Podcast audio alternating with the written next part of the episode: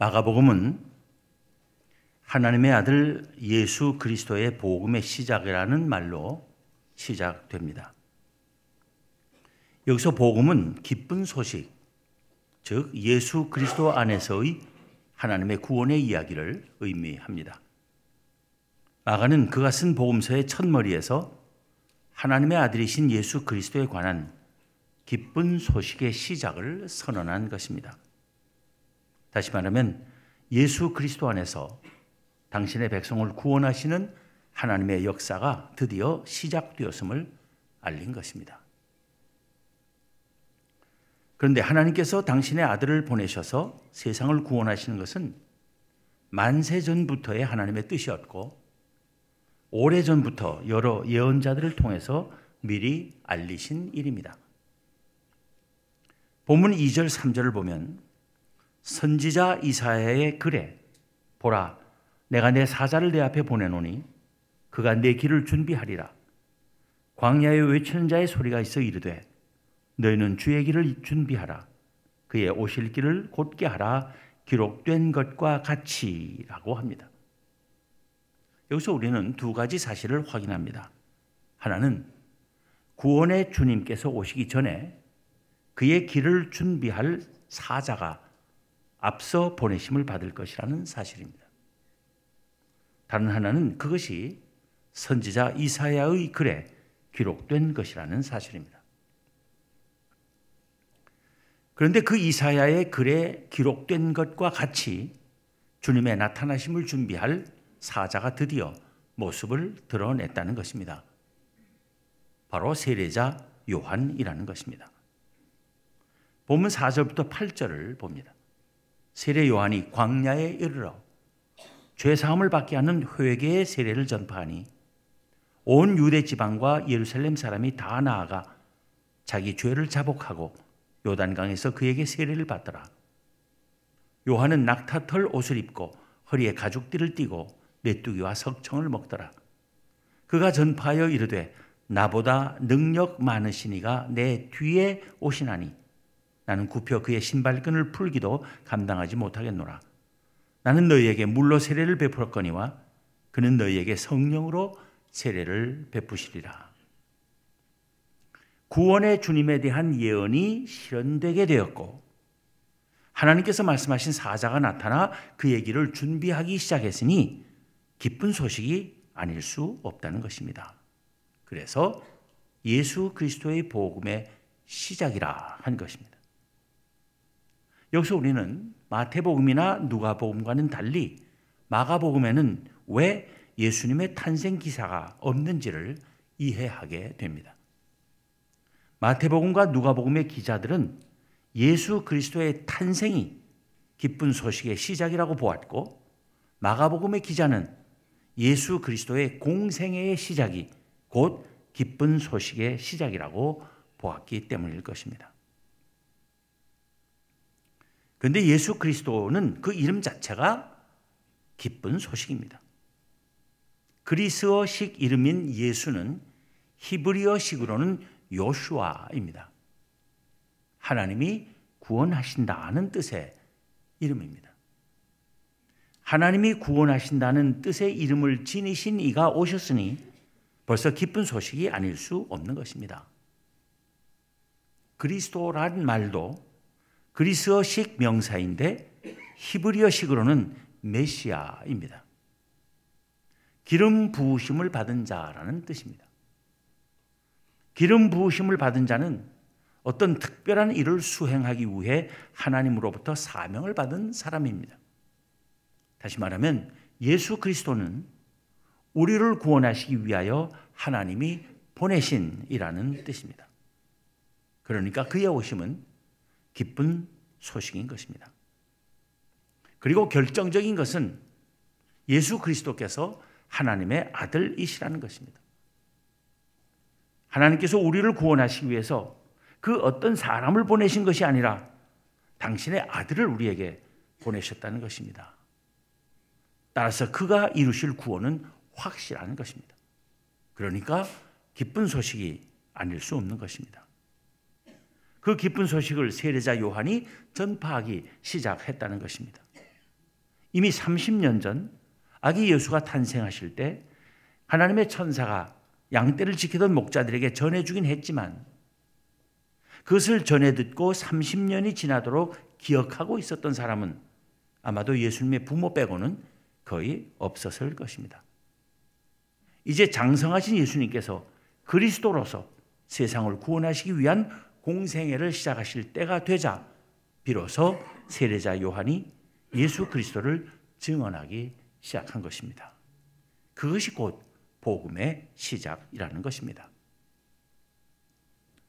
세례자 요한이 예수 그리스도의 오심을 준비하기 위하여 받은 사명은 사람들에게 죄를 회개하라고 외치는 것이고 나와 죄를 자복하는 자들에게 세례를 베푸는 일이었습니다. 본문 4절, 5절을 다시 봅니다. 세례 요한이 광야에 이르러 죄 사함을 받게 하는 회개의 세례를 전파하니 온 유대 지방과 예루살렘 사람이 다 나아가 자기 죄를 자복하고 요단강에서 그에게 세례를 받더라.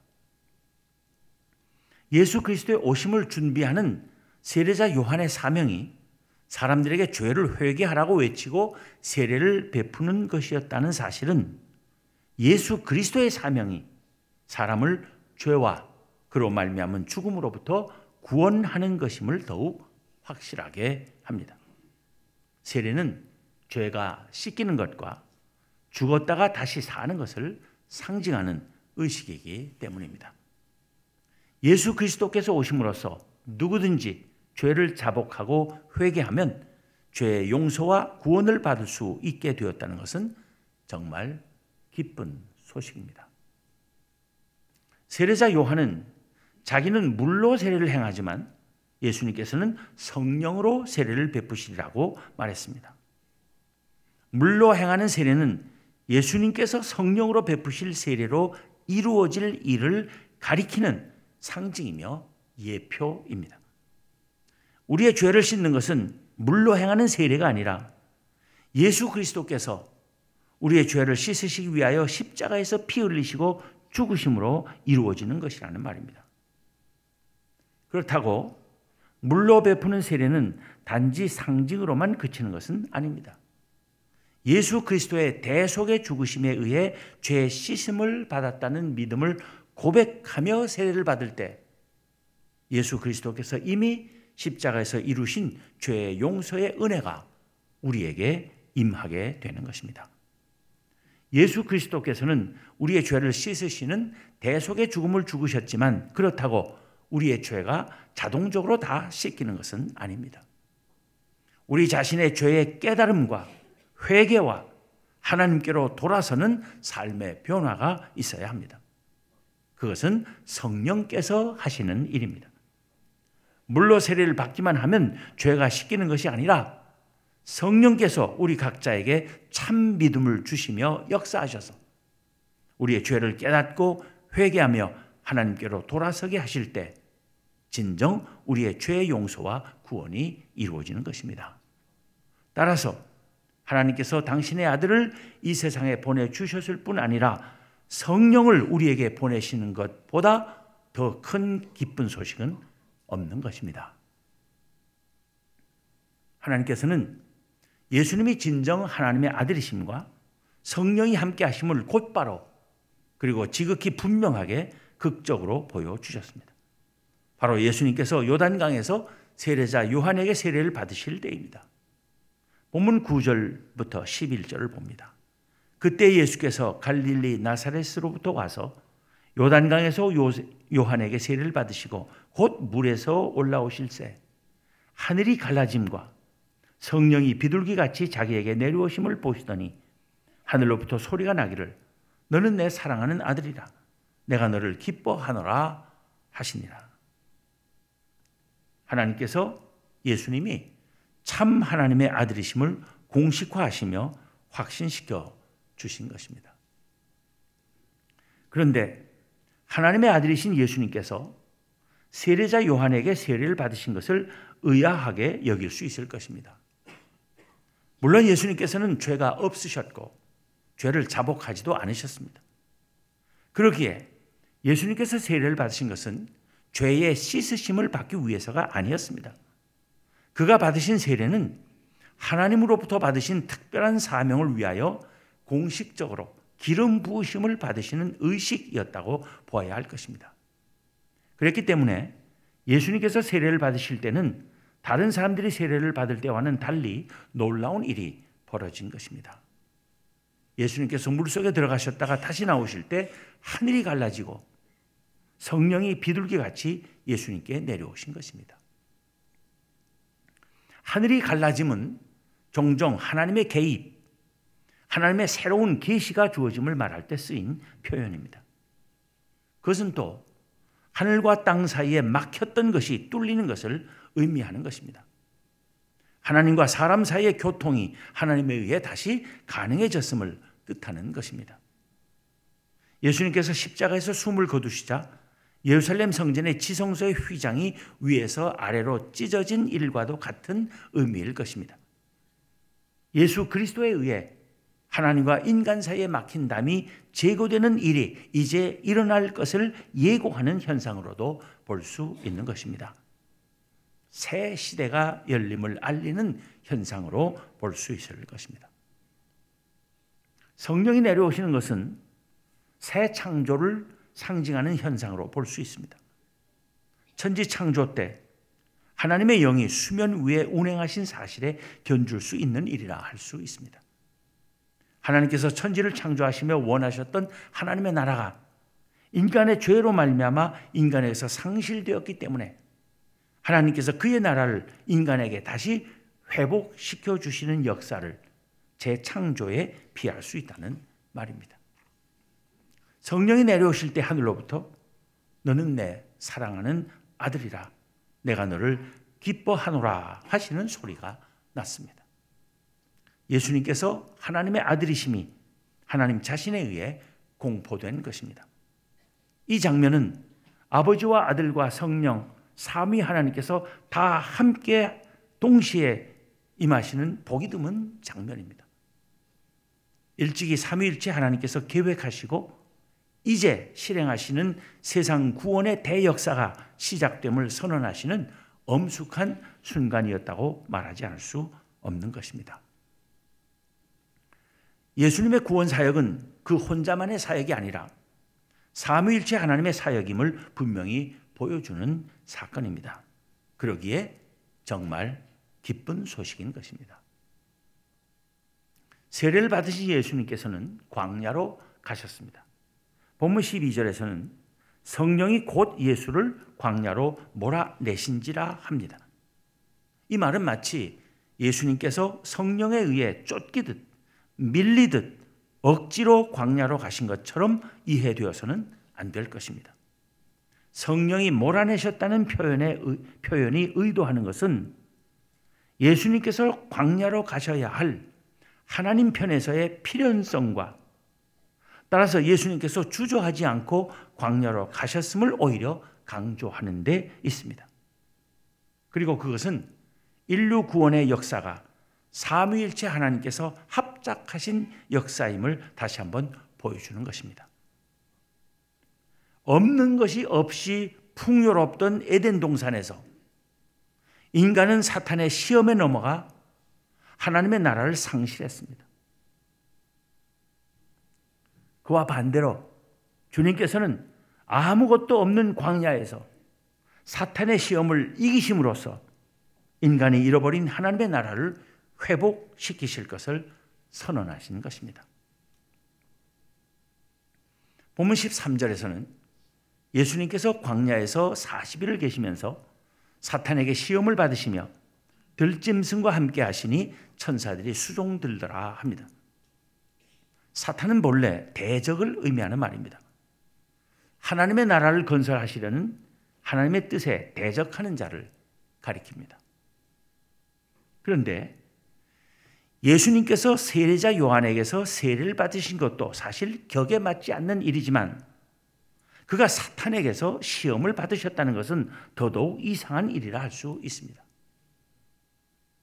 예수님께서는 세상을 구원하시는 사명을 하나님으로부터 받아오신 하나님의 아들이신데 그 사역을 시작하기 위해 사탄으로부터 먼저 검증을 받으실 필요가 전혀 없으시기 때문입니다. 우리는 예수님께서 사탄에게 시험 받으신 일은 그로부터 검증과 인정을 받기 위한 것이 아니라 그에게 하나님 나라를 회복하실 사역의 시작을 선언하신 것으로 보는 것이 더 적절하다고 생각합니다. 사탄을 향해 그가 망가뜨린 하나님 나라의 건설이 이제 예수님 자신에 의해 다시 시작될 것임을 보여주신 것입니다. 아담과 하와를 상대한 사탄의 유혹은 성공해서 그들이 하나님 나라를 상실했지만 그 유혹이 예수님에게는 완전히 실패할 것이고 하나님 나라가 이제 다시 사람들에게 주어질 새 시대의 도래를 통고하신 것입니다. 하나님을 대적해온 자에게 그의 궁극적이고 영원한 패배를 선언하신 일이라고 볼 수 있는 것입니다. 이 얼마나 기쁜 소식입니까? 본문 14절과 15절은 예수님께서 본격적으로 복음 전파 사역을 시작하신 사실을 전하고 있습니다. 요한이 잡힌 후 예수께서 갈릴리에 오셔서 갈릴리에 오셔서 하나님의 복음을 전파하여 이르시되 때가 찼고 하나님의 나라가 가까이 왔으니 회개하고 복음을 믿으라 하시더라. 때가 찼다는 말씀은 하나님께서 이스라엘 백성을 구원하시는 역사가 예수 그리스도의 오심으로 인하여 그 절정에 다다랐다는 뜻입니다. 여러 예언자들을 통해서 예언하셨던 일, 마지막으로 세례자 요한을 통해 예비하신 일이 드디어 이루어질 마지막 단계에 진입했다는 것입니다. 하나님의 나라가 가까이 왔다는 말씀은 아담과 하와가 하나님께 불순종하는 죄를 지음으로 잃어버린 하나님의 나라를 인간에게 회복시켜 주시기 위하여 하나님께서 보내신 예수 그리스도께서 이제 그의 고유한 사역을 시작하셨다는 뜻입니다. 이제는 누구나 그를 믿으면 구원을 얻고 하나님의 나라를 소유할 수 있는 때가 임했다는 것입니다. 하나님의 나라는 멀리 있고 얻기 힘든 것이 아니라 예수님께서 전파하시는 복음을 믿기만 하면 될 만큼 가까이에 있는 쉬운 일이라는 것입니다. 회개하라는 것은 하나님을 향하여 돌아서라는 것입니다. 우리의 삶의 방향이 근본적으로 바뀌는 것을 말합니다. 우리의 삶의 방향이 하나님을 하나님의 뜻을 향하여 근본적으로 바뀐다 해도 계속해서 죄를 지을 수 있습니다. 그러나 죄를 다시 짓더라도 또 다시 회개하며 하나님의 은혜를 의지하고 용서를 빌며 하나님께 나아가는 사람은 하나님의 나라에 들어갈 수 있다는 것입니다. 정말 기쁜 소식 아닙니까? 복음을 믿으라는 것은 하나님께서 예수 그리스도 안에서 제안하시는 구원의 진리를 받아들이라는 것입니다.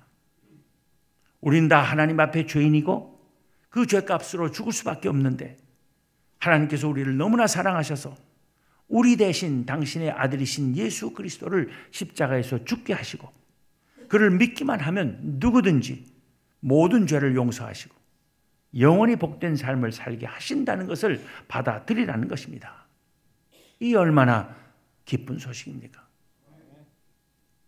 이렇게 율법을 완벽하게 지키는 행위로는 구원을 받을 수 없는 사람이 오직 믿음으로 구원을 얻는 새 시대가 열렸음을 예수님께서는 선언하신 것입니다. 하나님의 나라는 하나님을 향해 돌아서고 예수 그리스도를 믿는 모든 사람에게 열렸음을 공포하신 것입니다. 그것이 예수님의 복음 전파의 시작이고 전부라고 할 수 있는 것입니다. 이 기쁜 소식을 듣게 하시고 믿게 하신 하나님의 은혜에 감사하며 그 은혜로 구원받은 이 다운 삶을 살면서 그 구원의 복음을 힘껏 널리 전하기로 다짐하는 우리 모두가 되어야 할 줄 압니다. 우리 사회가 부패하고 불의하며 우리로 하여금 분통 터지게 하면 할수록 예수 그리스도 안에 주어진 이 기쁜 소식이 우리를 이끄는 진리가 되어야 할 것입니다. 우리 자신의 죄를 깨닫고 회개하며 하나님께로 돌아서기를 힘쓰는 것이 이 사회를 또한 깨끗하게 하고 바로 잡는 길임을 함께 잊지 말아야 할 것입니다. 기도하겠습니다.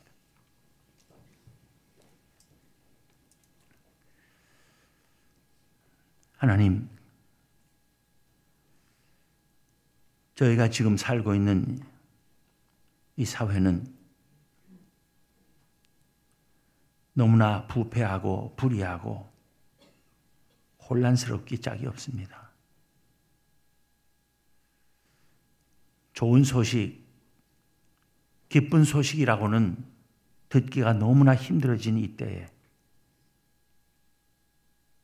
정말 기쁜 소식이 무엇인지를 저에게 다시금 상기시켜 주심을 감사합니다. 모든 죄의 용서를 받고 죄로 말미암은 모든 악의 현상들을 이길 수 있는 힘이 바로 예수 그리스도 안에 주어진 기쁜 소식을 믿고 받아들이고 따르는 데 있는 것임을 새롭게 깨우쳐 주심을 감사합니다. 정말 큰 위로가 필요한 이때에 이 기쁜 소식으로 위로받는 저희들 되게 하여 주옵소서. 어떻게 하면 이 사회를 깨끗하게 하고 건강하게 할 수 있을까? 번민되는 이때에 복음만이 이 세상의 모든 문제를 해결할 수 있는 진리요 힘임을 다시 한번 깨닫게 하여 주심을 감사합니다. 하나님 이 기쁜 소식에 기뻐하며 감사하며 하나님께 충성을 다하는 백성들 되게 하여 주옵소서. 이 땅에 하나님의 백성들이 더욱 더 많아져서 이 사회가 더욱 건강해지고 밝아지게 하여 주옵소서. 우리 주님 예수 그리스도 이름으로 기도하옵나이다. 아멘.